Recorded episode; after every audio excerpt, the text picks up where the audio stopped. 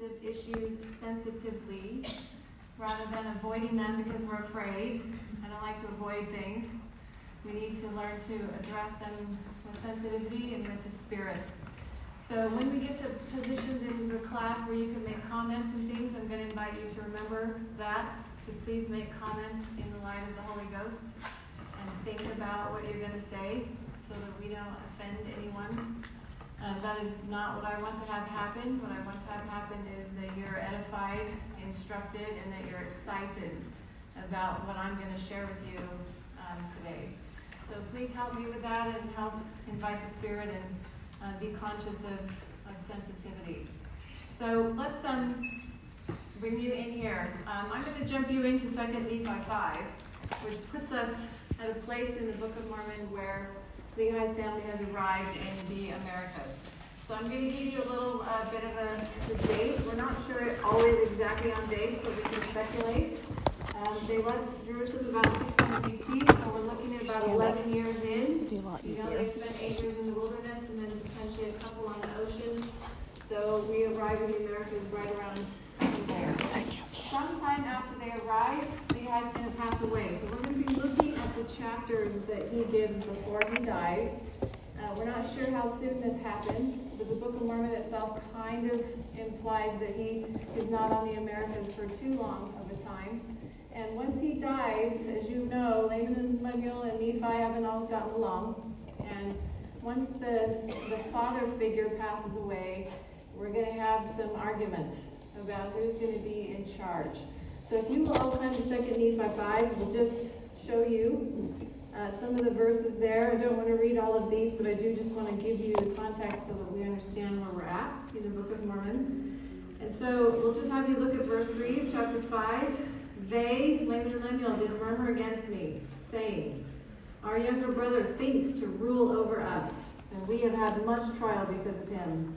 Wherefore now let us slay him, that we may not be afflicted more because of his words.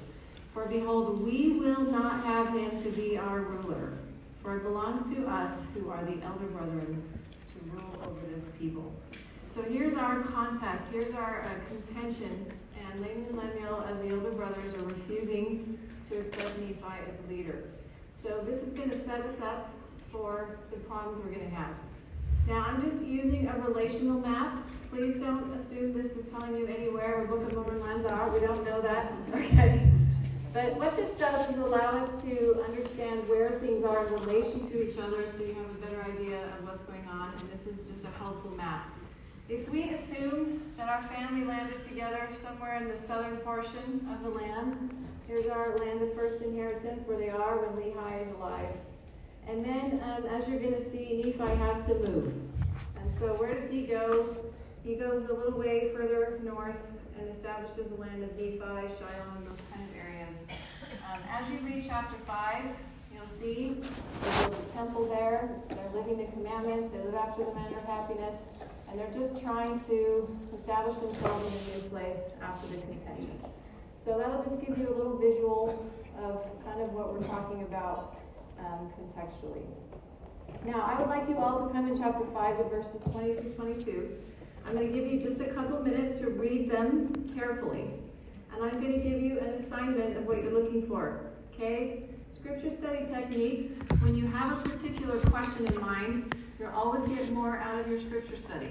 So I'm going to give you an assignment to find four different things that happen to Laman and after Nephi departs. So go ahead and read those verses to yourself and see if you can identify them. When you, if you're a marker, you can mark in your scriptures or underline in your electronic one what you find, and I'll have you tell me them when you see them. So go ahead and read.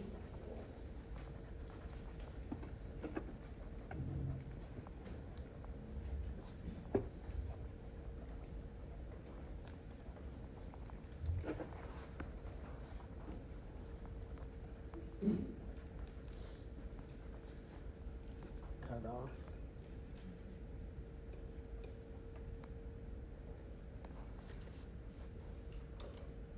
That's one person.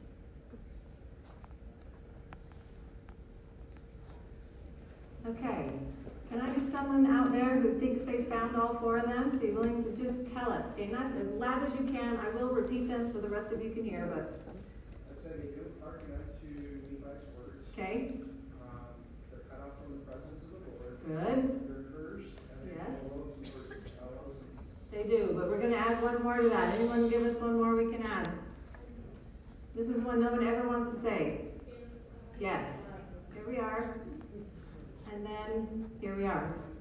So these are four different things, and I'm going to uh, suggest to you that you keep them as four different things and not conflate them into one thing. When we mush them all together, that's when we tend to get in trouble. So we're going to examine each one of these and try and help you understand from a particular viewpoint what might be going on here. Okay? So, some of you might apply a modern day lens. This is very common to read this from a 19th century point of view, that we're doing some racial profiling here. And I uh, reject that reading utterly. I don't believe that's what's happening in this text. And I need to help you understand that so you can go, yeah, uh, this is an ancient text. This is not a 19th century text. And so we need to help you see it from Nephi's point of view. Now, I'd like to teach you some scripture study techniques as we're going along. Hopefully, you've seen the one of asking a question as you read verses. It's more helpful. But I'm going to give you some more from some experts. This is Joseph Fielding Smith, who says it is wrong to take one passage of scripture and isolate it. So, as a scripture student, you've got to learn to use more resources than just looking at one verse all by itself.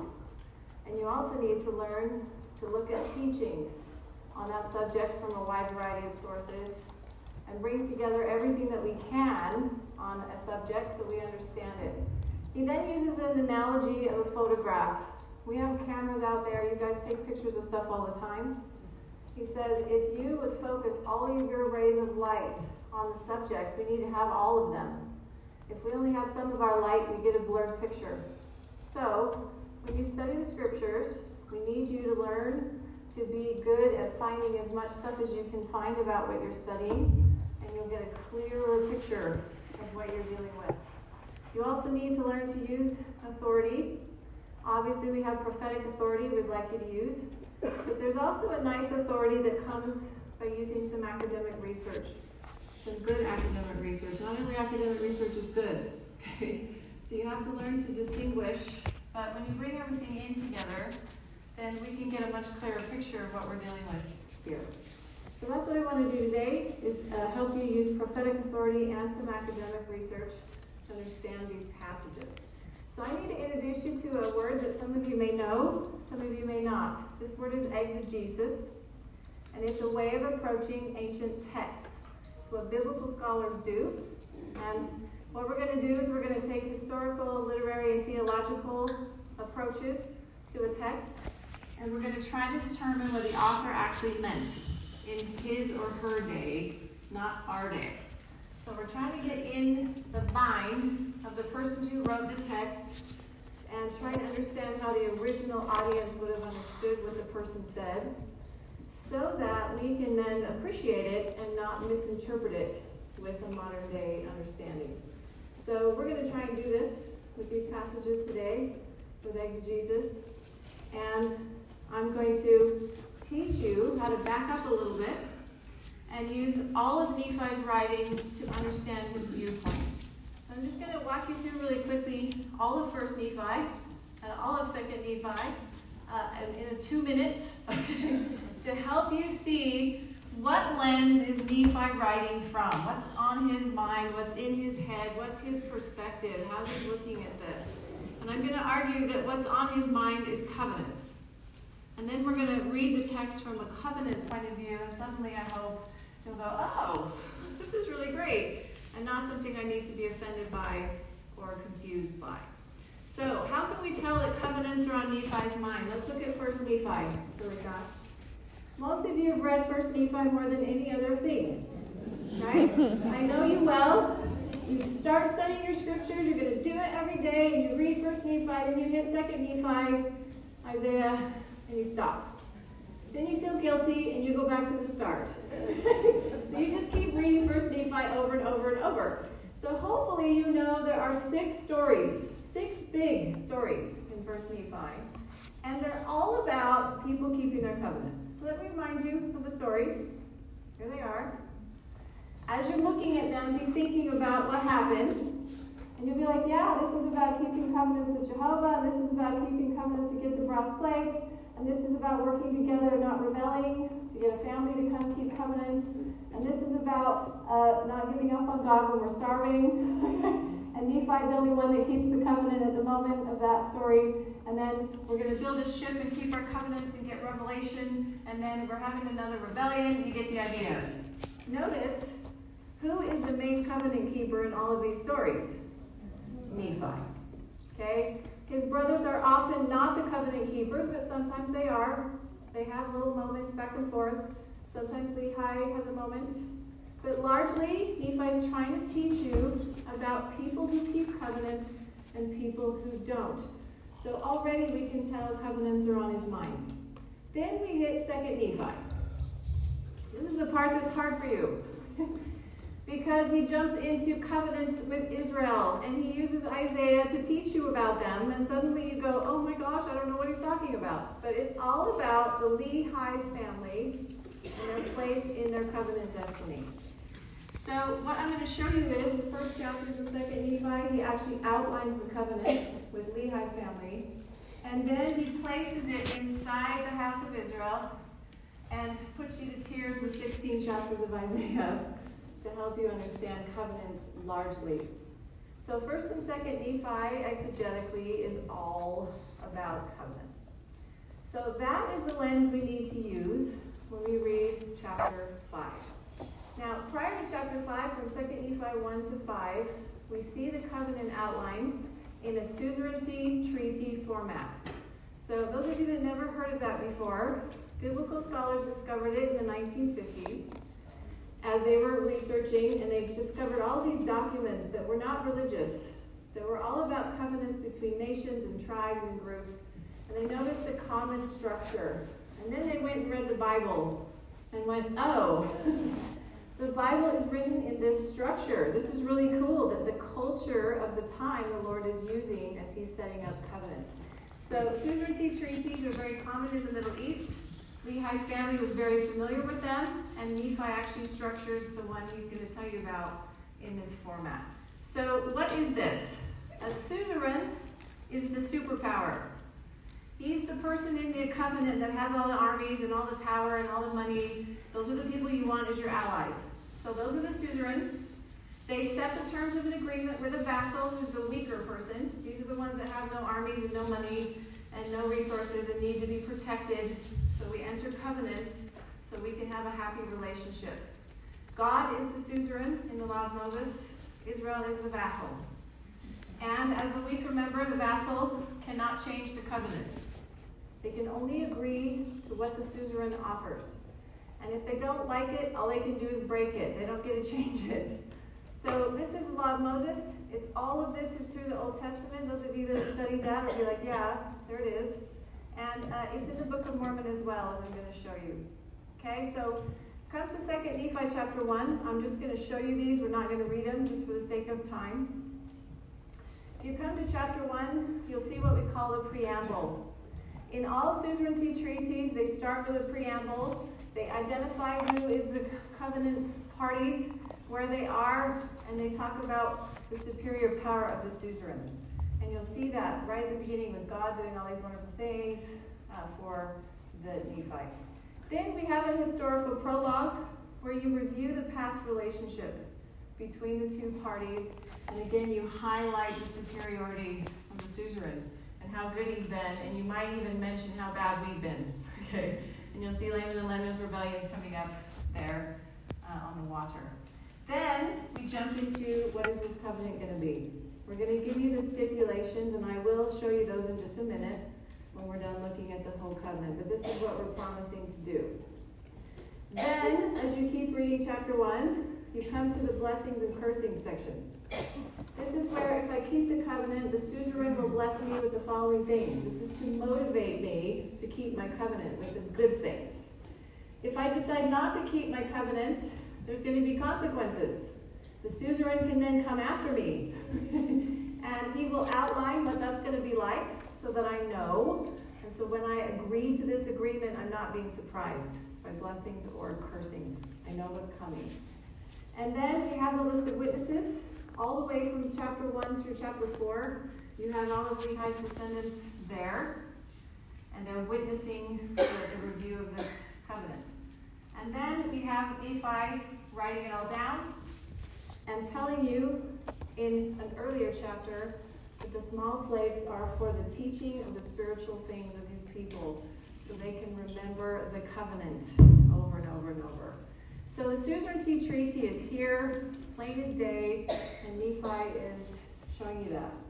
Now, here's the stipulations of the covenant. As you read chapter 1, this is what you'll see.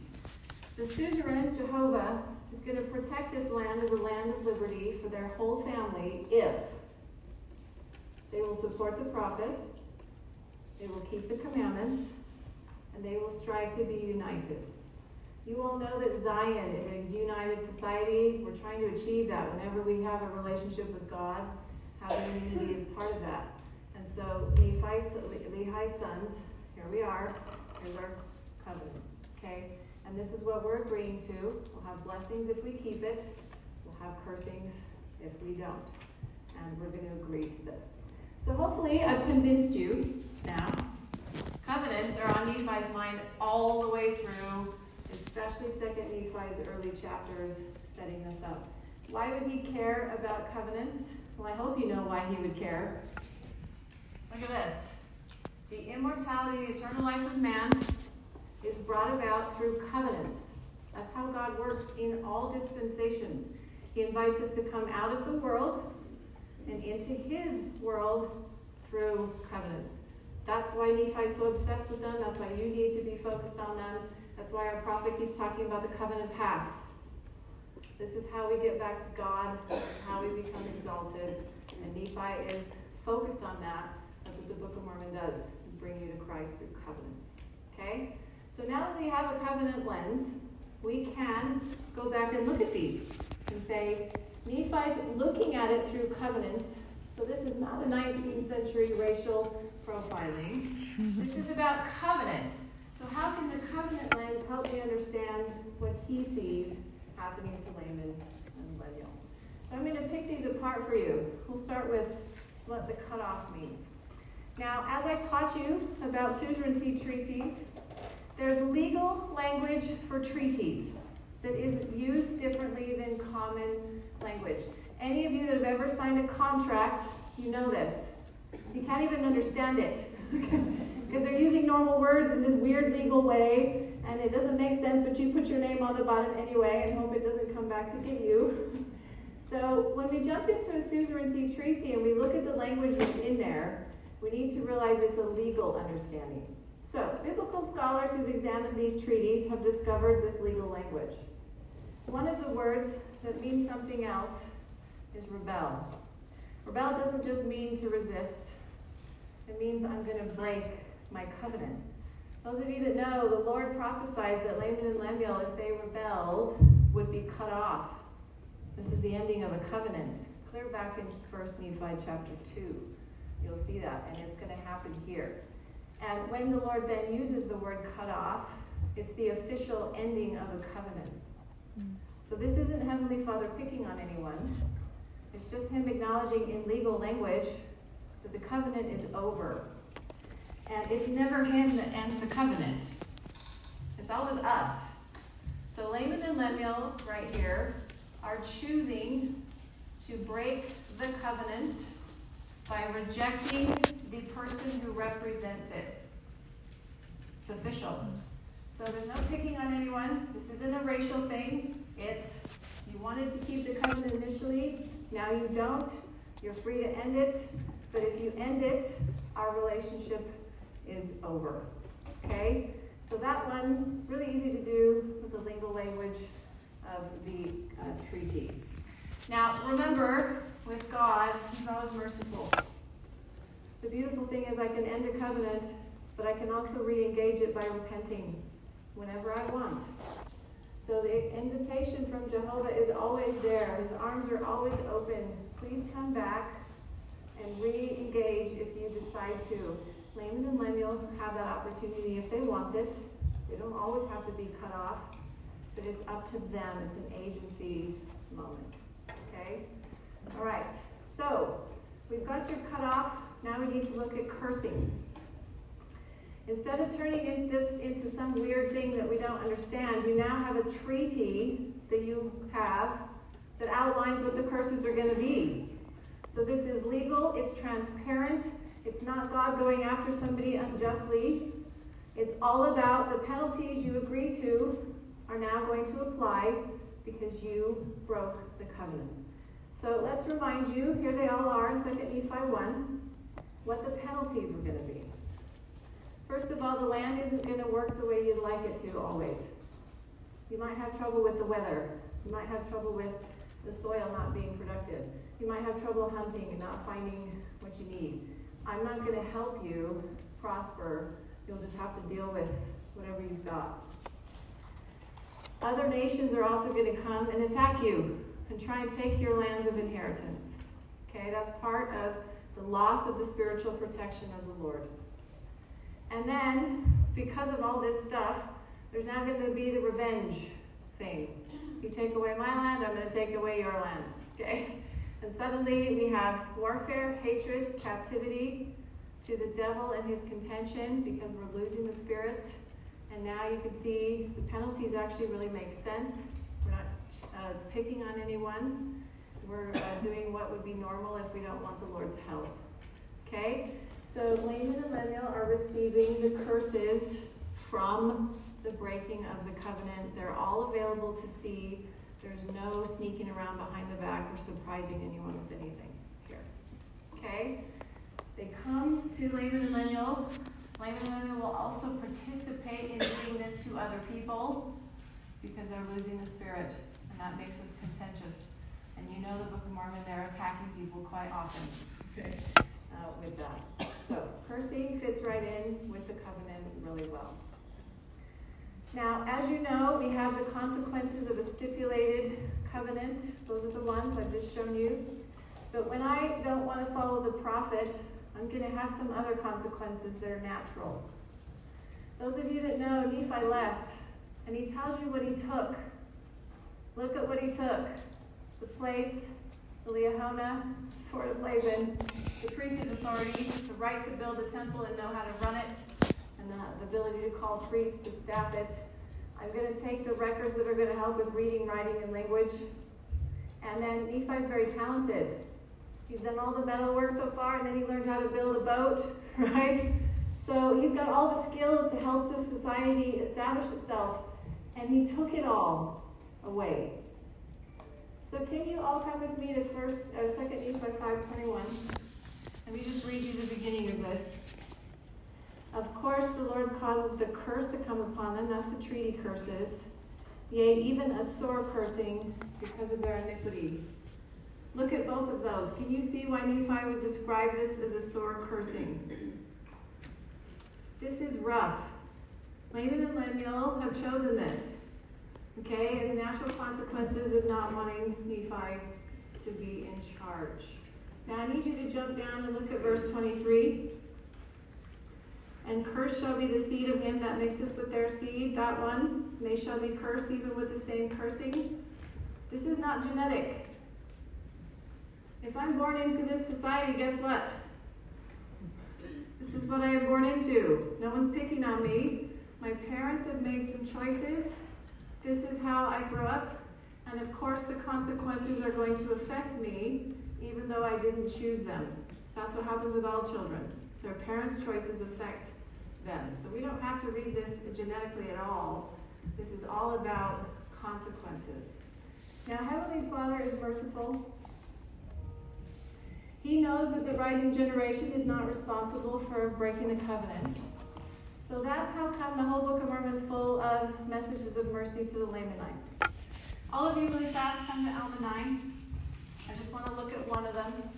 It's a beautiful one where the Lord acknowledges that children are not responsible for the sins of the parents, even though they will experience the consequences, He's going to make it up to them. Okay, so Everybody come over there. I'm just going to read a couple things out of 16 and 17 for you. For there are many promises which are extended to the Lamanites. Why? It's because of the traditions of their fathers that cause them to remain in their state of ignorance. Therefore, the Lord will be merciful unto them and prolong their existence in the land. And at some period of time, they will be brought to believe in the word and to know the incorrectness of the traditions of their fathers. And many of them will be saved. For the Lord will be merciful unto all who call on his name. The Lord is compensating those kids. He knows it's not their fault, and He will provide a way for them to enter the covenant on their own when they're ready for it. And you guys know, when is the most successful missionary labors in the Book of Mormon? Right now, right during this time Yeah. Yes, that's when we have the sons of Mosiah finally having some success. But it took several generations to get people who were willing to listen because the traditions were really restricting. Okay? So please see Jehovah as the merciful suzerain he is. He's not punishing anyone unjustly here, and he's working with those who are not responsible very well. Okay? Now we hit the troubling one. Okay? What is this skin of blackness? So what I'm going to invite you to do is realize there's lots of ways of interpreting color in the scriptures. Brant Gardner's done a nice job of telling us that we can make those associations in several ways. We can take it literally. We can take it metaphorically. But he made this comment in 2007. Since then, we've had more research done, more things published, and we can now also offer you another argument, which I'll show you a, a sample of today, of self inflicted. Okay? So, literal reading, metaphorical reading, or we're going to introduce you to maybe this has something to do with what I do to myself. Okay? Now, in the past, the skin of blackness has largely been interpreted racially. Here are the main arguments that have been argued in past books and articles. Excuse me, articles and things. I don't want to spend a lot of time on these. I just want to show you them so you'll just be aware of what's been out there in the past. Here they all are. We've got a marriage option. We have Nephi being wrong. we have um, this, the suntan thing going on, and you have all sorts of racial potential readings here. And these have been around for a long time. But I want to show you today what to do with them. Okay, and this is coming from a modern day statement by our prophets. It's in the Race and Priesthood essay. It says, Today the church disavows the theories advanced in the past that black skin is a sign of divine disfavor or curse, or that it reflects unrighteous actions in a premortal life, that mixed race marriages are a sin, or that blacks or people of any other race or ethnicity are inferior in any way to anyone else. Church leaders today unequivocally condemn all racism, past and present, in any form. Can someone just quickly help me? What does that word mean? Just shout it out. What is it? Anybody know? Move away from reject. You can't get a stronger word than this, actually. Here it is. To deny support for, to refuse to acknowledge. Reject will work really well. Can I invite all of you to stop accepting racial readings? According to our leaders, they are not acceptable. All those ones I showed you, no. So we have to give you better answers than that, thank goodness. And I hope to give you a possibility today that I think works really well inside the covenant. So please reject these. Please stop teaching racial readings. We just don't support that, okay, anymore. So I've been teaching you if, if Nephi is using a covenant lens, that he has to be giving us something from a covenant point of view, and it must be related to the covenant. So what I'm going to do is go back to the stipulations, and I'm going to look at them and say, how does this fit? We already know we've gotten rid of the prophet. That's what cut off our covenant. But we've got a couple of other things that might work. So where else can I go to understand this? Everybody go to Alma 3. And let's have a look at that. Now, I normally have all my class read scriptures for me, but because we want you to hear, I'm the only one that has a mic. so I apologize. I don't normally do all the reading. Um, I normally will have you take over, but just so everyone can hear. Everyone come to verse 14. Here is a direct quote. This is not a paraphrase. This is writing down what the Lord said. Thus the word of God is fulfilled, for these are the words which he said to Nephi Behold, the Lamanites have I cursed. We already know that. Okay, so don't mix those in. We know where the curses are coming from and why. There's the treaty. And I will set a mark on them, that they and their seed may be separated from thee and thy seed from this time henceforth and forever. Now remember, we can always come back to the covenant. If I want to repent, I can come back. So what did, what did that tell you? What's the mark supposed to do? Separate. Separate. Now which one of these is related to separation? See. Right here. They're supposed to be united. They don't want to be. So now we're going to provide a way for them to separate and be no longer united. So this is our connection to the covenant. And I also want you to notice these words. These are very soft. That they may be separated suggests the Lord recognizes Laman and Lemuel's desires to be autonomous. They don't want to be ruled over by Nephi. And the Lord lets us choose. So He's not going to force them to be. So if that's what they want, we'll provide a way for them to be separated and honor both their agency and their desire. So now we focused on Laman and Lemuel having a desire to be separated. Go back to 2 Nephi 5. Once again, look at verse 3. Remember, who is it that wanted to be autonomous, that didn't want to be unified? We read this to you earlier. It's Laman and Lemuel. They're the ones that want to kill Nephi. Nephi doesn't want to kill them. In fact, Nephi doesn't even want to leave. so it's Laman and Lemuel who want to be separated, not Nephi. And then when you turn your page over and you look at verse 21, Nephi tells you they have hard hearts. Hard hearts don't blend well with other people. Okay, hard doesn't mix. And you also see he uses an analogy that's quite powerful. It's flint. Any of you have ever done any camping? Flint is very hard rock, doesn't unify well with other substances. But what it does do when you strike it, it creates sparks so you can light your fire. So look at what Nephi is trying to tell you about Laman and Lemuel using this analogy. They don't want to unify. All they want to do is contend. They're the ones that want to be separate. This is a desire of theirs, not mine.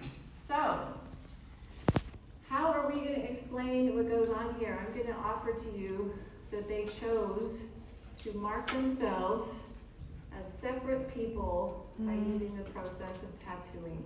Okay, so that everyone would know when you're looking at them that they're not part of those Nephites. Okay, we're different, and we need to show that we're different, and we're going to pick a way to be different. Let me just show you what happens with tattooing across the world. Some of you might not know its history, it's quite fascinating. The oldest mummy we have is very old. Here's a picture, I'm sorry, the resolution's not great on here, but here's a picture of the mummy's arm. And this black stuff here is the tattooing. Uh, they tell me, I have trouble seeing the, these pictures there, but the experts tell me that one of these is a sheep mm. and the other one is a bull. Mm. but this image is totally not going to help you, but uh, you can get on the internet and go have a look at it. Uh, but this is our earliest tattoo. We can actually trace global tattooing um, all the way back to 3200 BC. These are more of the Egyptian mummies, the, the, the 500 level ones, but we can find tattooing all the way around the, earth as old as 3200 BC. And we can certainly find it in pre-Columbian America, all over North and South America. It's everywhere tattooing. So we know that Laman and Lemuel and the sons of Lehi didn't move into a continent that was empty. We know there were other people around who probably knew how to do this and probably introduced the Nephites to the practice. And what a great way to mark yourself to stand out, to mm-hmm. be different. Now, I want to show you how well the pre Columbian tattooing practices and why they were doing it match up with what's in the text of the Book of Mormon. So, first of all, tattooing back then was very laborious. They used little needles and soot from their fires, Mm. and they'd poke you and introduce the soot under your skin. It's obviously very time consuming, painful, and dangerous. It introduces infections into your skin. You can be very ill, you can be permanently maimed, or it can kill you. So, when you read Alma 3 6 through 7, and the Nephites describe the skin of blackness as a curse, you can see why. It's taking the lives of the people they know, or maiming them, or making them very sick. In Hebrew culture, any of those things is a curse from God. Okay? That you somehow are out of favor with Him if you're sick and maimed or killed. So it fits really nicely with the way they're describing it. Now, tattoos in these cultures were often used to mark both men and women. Remember, we're uh, putting these on the Ishmaelitish women as well as the men, as belonging to a specific group. Or a tribe, or a genealogical line. Uh, that fits really well with why the Lamanites are having this.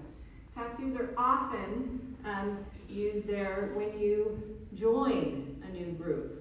You ever wonder why the Nephite dissenters suddenly become Lamanites and how you know that? Well, you would suddenly get the tattoo to indicate I'm no longer a Nephite. I am now a Lamanite, and everyone can tell because I've adopted their signs. Tattoos were also given to people at important life events, such as births. Lamanites may have been tattooing their children from very small age, hmm. or you can get them when you hit puberty or when you get married, which the text is quite supportive of. And as you know, the Lamanites exceed in their skills the hunting, the scimitar, the bow, and the axe. And you can also get tattoos for those achievements out there. And the text really supports this idea. Okay? You can also see in these ancient cultures, some cultures reviled against those who were tattooed. They looked down on them, they saw them as second class citizens, they thought the practice uh, represented something awful and unclean. And you actually see that happening here in Jacob, okay, which the prophet calling them on that. Tattoos, as you know, even today are very difficult to remove, but that was particularly true back then. And so, anytime there's a miraculous disappearance of them, uh, that would be noteworthy, and it certainly wouldn't be something that happened every time someone joined the Nephites. But it may have happened on occasion that suddenly your sign that you're a Lamanite, thank heavens, because of the Lord, um, helps it disappear for you in a miraculous way. You would write that down in your records. Now, why don't we see the word tattoo in the Book of Mormon? That's a great question. Well, let me help you. I study language, the development of language is one of my research interests. And so I do look at English and how we got words. And it's been fun to go back and look at Reformed Egyptian and be taught by experts what's happening with Reformed Egyptian. But as you know, the Nephites wrote in Reformed Egyptian, but Egyptian does not have a word for tattoo. And if you're going to reform the language, you're going to struggle because you don't have any words to pick from. And so, what we would suggest here is that why are we using these weird phrases, skin of blackness or darkness of their skins?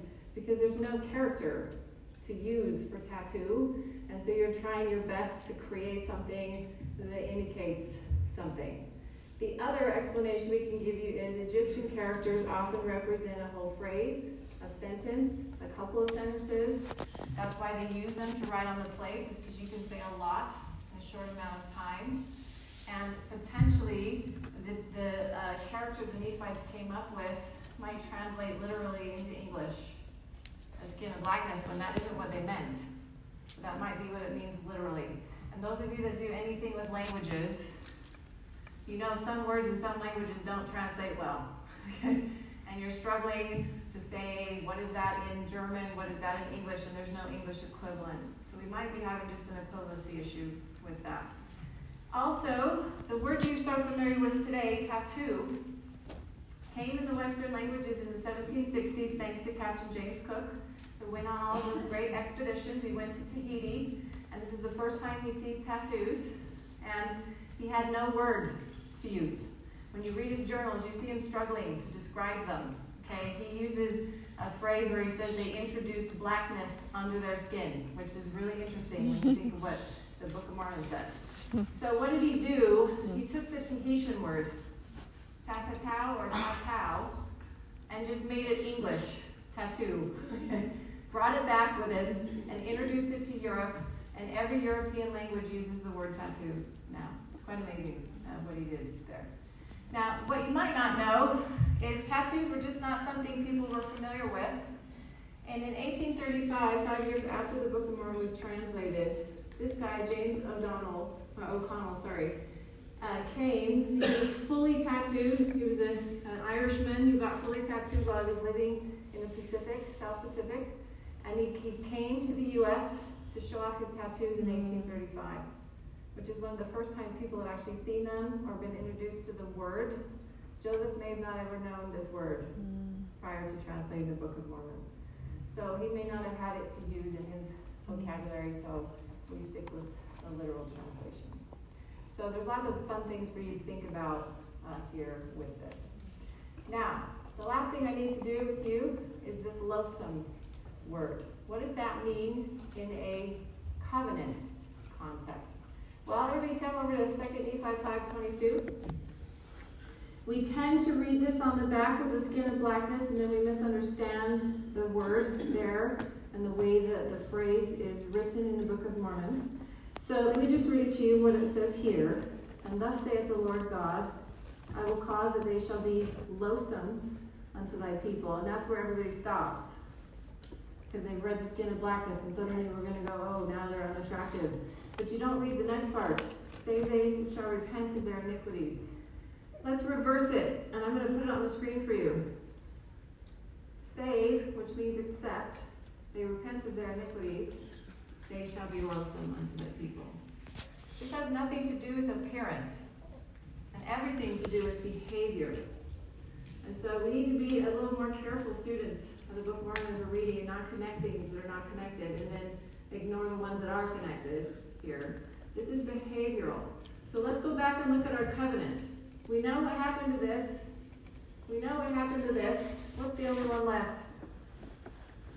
Keeping This is all about behavior. Okay, they're going to be loathsome to the Nephites unless they change their behavior. Those of you that know what laws were the Nephites living at the time? Law of Moses. What kind of behavioral codes do they have? A lot. Loads. Dietary codes and all sorts of codes that are going to make the Lamanites and Nephites very different from each other and make the Nephites look at the Lamanites. What are you doing with your food? You're no longer obeying the dietary codes, and suddenly you can see we have a little bit of um, antipathy towards behaviors here, okay, which is really nice in the covenant thing. I also want to help you with one more legal meaning of the word loathsome. Uh, for those of you that don't know, what does it mean if we in, in define it? Here's your synonyms disgusting, hateful, abhorrent, detestable. This one's very important because in legal language, hate and love have a different meaning in the suzerain treaty than they normally do. So let me teach them to you.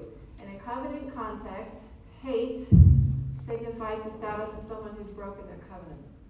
Mm. So when the suzerain writes about the vassal, they'll say, the vassal hated me. You'll see that in the Old Testament all the time. The Lord says, you know, to third and fourth generations of they that hate me. It's not an emotional statement, this is a legal statement. How are they hating me? They're violating the covenant. Love is the same. In legal speak, love means to keep my covenant. And the Lord uses this in the Old Testament too. The generations of those that love me. This is not an emotion, it's those who keep their covenants. Really quick, I'd love all of you to come with me to Helaman 15. I want to show you a Lamanite prophet who's using this language. Okay, it's really amazing, especially that it's coming from a Lamanite, that he knows his covenant language and he's using this, the speech uh, for the Nephites who would understand this. So you know the story. Laman, or uh, Samuel the Lamanite comes and he's standing up on the wall preaching to the Lamanites. are Nephites, and he's teaching them the difference between the two. I'd like you to start with verse 4, and then we'll look at verse 3, just so you can get the impact. Look what he says about his own people. But behold, my brethren the Lamanites hath he, God, hated, because their deeds have been evil continually. Of course, God doesn't hate the Lamanites. You just saw how much mercy he's going to extend to them. This is legal language. He hates them because they're outside of the covenant. Now jump up and look at the middle of verse 3. You'll start with the phrase, for behold. For behold, they, the Nephites, have been a chosen people of the Lord. Yea, the people of the Lord hath he loved. Largely, the Nephites have been in the covenant. Not always, but they tried to keep the covenant. And you see this legal language here. It's not emotional. We know God loves all of his people. But when we're in covenant language, we're going to use it slightly differently outside, inside. So when we understand this, the Lamanites returned from a state of loathsomeness or being outside the covenant by repenting and renewing their covenant. If you keep reading in Helaman, you'll see the Lamanites described as people who are keeping their covenants. And why did they get there? Because the Nephites went out and taught them the gospel. So, as a person inside the covenant, my job is to reach out to those outside the covenant and bring them in through missionary work, which is what Nephites always try to do and what we try to do. So, how cool is the covenant lens with this? What did I hope that you learned? The three stipulations in the covenant, Laman and Lemuel, violated all of them. They first decided they didn't want to be part of the kingdom anymore. They didn't want to follow the prophet. They made that choice, and they had a right to. Everyone can make that choice. But when I make choices, I get consequences. The Lord clearly outlined the consequences in the covenant treaty. And when I don't follow the prophet, I also get natural consequences for not having the advice and the counsel and the blessing that come from blackness, I suggested to you, is a way that Laman and Lemuel rejected the unity that they should have been working for. And they wanted a physical mark to show that they didn't want to be part of it. They're surrounded by people who probably know how to do tattooing. It's a brilliant way to do it, an easy way to do it. And lastly, why are they loathsome? Not because the Nephites don't love their brother, and they always describe Lamanites as their brother, and they clearly love them. But in the legal language, they would be seen as outside the covenant. Why? They're rejecting the commandments, and we need to teach them and bring them back. So, brothers and sisters, I hope this has been helpful to you. Um, I love it because it just fits with the whole Book of Mormon, and it fits with the whole purpose of the plan of salvation. But I do want to just open up the last few minutes we have to questions. Okay, I'm going to repeat your question, so say it nice and loud, and then I'll say it so everyone can hear. Aside from, you didn't anything about tattooing Yes. Tattooing was all around the children of Israel. In fact, in about 400 um, BC-ish is when you first started seeing it appear in the records of the scriptures to prohibit tattooing in the law of Moses. So it's just a little after Lehi leaves Jerusalem that that happens, but clearly it's a problem, and, and they write down the prohibition. We don't want you participating in these practices. They're very idolatrous, and they're often uh, related to breaking covenants and things. So yes, it's all over the. Yeah. Okay. The the tattooing explanation is very compelling. Can you help me understand the reference in Second Nephi five and in Alma, the Lord said, the Lord, the Lord Yes. of all. Okay, two things. If you guys will come over to Alma 3, I just want to show you something fun um, about that and why we would have the Lord uh, causing this. But let me just jump over there so I can remember what verse. it is. Yeah, go to Alma 3. Okay, come to verse 14. We've already looked at that verse. And we know what the cursing means, so we're just going to leave that out. But I'm going to put a mark on them. Now, notice this is a direct quote from the Lord. What does he call it? I will set a mark on Yeah. them.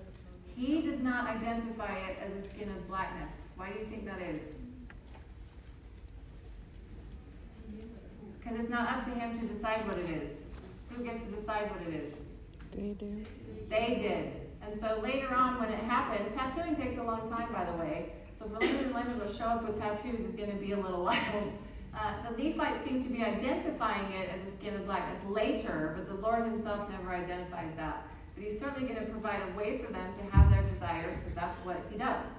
We get what we want, good or evil, and the Lord will provide this way, but He doesn't identify it uh, with the same terminology as the Lamanites or Nephites do later. So I don't think the Lord is deciding what it is. He's just going to provide a distinguishing option, and they choose what it is. Well, the Amlicites, the Yes. Would be, I mean, it falls right in line. Totally. So you guys let's just look back so we can just show you the Amlicites. Coming down to three. Look at verse four. The Amlicites want to become Lamanites. So what do they do? They mark themselves with red in their foreheads after the manner of the Lamanites. The phrase after the manner suggests there's a Lamanite style tattoo that you can copy. But what difference do they make? Yes. Why would they do that? Differentiate Because we want to be Lamanites, but we still want to be recognized as Amlicites. That's that tribal thing. So we're going to get accepted by the Lamanites by adopting their, their form, but we're going to do a different color so that everyone knows we're still Amlicites. It's quite interesting when you start seeing that. Yeah, please. So how do you explain the fact that their skins are actually that darker color? We don't believe that they are. You don't think the humans have a darker color than white? No, because the people from the Middle East already have a darker color skin. That's why the, the racial reading doesn't work. Nephi's not a white person. People from the Middle East have darker skin already. Check the So, pictures. yeah. Yeah. So we don't think they have darker skin to begin with. They're just, they're people. Plus, we don't think the lands that they're coming to are empty. So they're surrounded by people of all sorts of different kinds of races. So the racial reading just does not work in the context either. Okay. I, I have a friend who's Indian, and like asking like, what do you think about this? Yeah. Because I think she thought it was a little offensive. Of course, this would be very offensive. But then she's like, we, we talked about her question, she was like, what's your opinion on this? Yeah. And I said, well, for one, they want to separate it. Yeah. And they're like, I didn't know about the tattoo. Yeah. And I wasn't gonna tell her about it. Yeah. But what I said was, it's because in the end, their account of the Lamanites are way more righteous than the Nephites. It's not about God loving them one more than the other. It's just decisions that they've made. It's about the covenant. So sometimes the Lamanites are actually inside the covenant more than the Nephites are, and it's all about agency and choice and covenant keeping, which, oh, we get that, because that's what this has always been about and always will be about. So this other reading is just a little uncomfortable. Yeah, right here. Did you mention that they were building a temple? Yes? So were they performing ordinances and doing like, you know, and with the, and the province, if you know what I mean? Okay, two things I'll say. What's the When this, when this, okay, sorry, she's asking about temple ordinances and if the Nephites are having any kind of eternal type of ordinances. So, two answers I have for you. Prior to the coming of Christ, what law were the Nephites living? Law of Moses. Law of Moses. So, what were they doing in their temples? Animals. Animal sacrifices. When Christ comes, though, what's he going to do? Get rid of the law of Moses and probably introduce them to. And so they have a temple, right? And so we're going to Right? Now, there are some scholars, and, and you can go and read them, who believe that maybe prior to Christ, the Nephites were doing both types. They read the text quite temple oriented, it's quite fascinating. Um, but I'll just keep it simple. Law of Moses, Jesus Christ, then we're going to raise it up. But there are some people who think that maybe the temples had a dual purpose under the Nephites, and that they did have ordinances prior to the law of Christ coming. But you have to read their arguments and see if they convince you or not. Blackness goes away with the generation because they're no longer tattooing like this. Mm. And why, when we suddenly in fourth Nephi, okay, so he's asking, is this why later, um, fourth Nephi time, we no longer have any of the blackness because we're no longer tattooing our people? Well, of course, because under the Zion society, you don't have any ites. That's one of the cool things about it is we've gotten rid of marks. We're just children of Christ. But then, when the society crumbles what's the first thing they bring back? Lamanites, they bring back ites. And what are you going to do to indicate you're an ite? Start the whole tattooing thing all over again. Okay, so that's very good. You'll see a period of that. Okay, I've got one more minute. Let me go right here in the middle. Yeah, I was wondering if you know the Hebrew term in Hebrew for tattoo, what would it translate to? They, um, the word that they used in the, okay, the, the Hebrew word for tattoo, there's not really a Hebrew word. They used a phrase of cutting yourself, but they tend to adopt the language of people around them. So the word in Latin and in Greek is stigmata or mark. Isn't that interesting? So that might bring us back a little to maybe understanding the Lord's perspective a little. But anyway, thank you, brothers and sisters. I think about those who hope tattoo themselves now. to you. Um,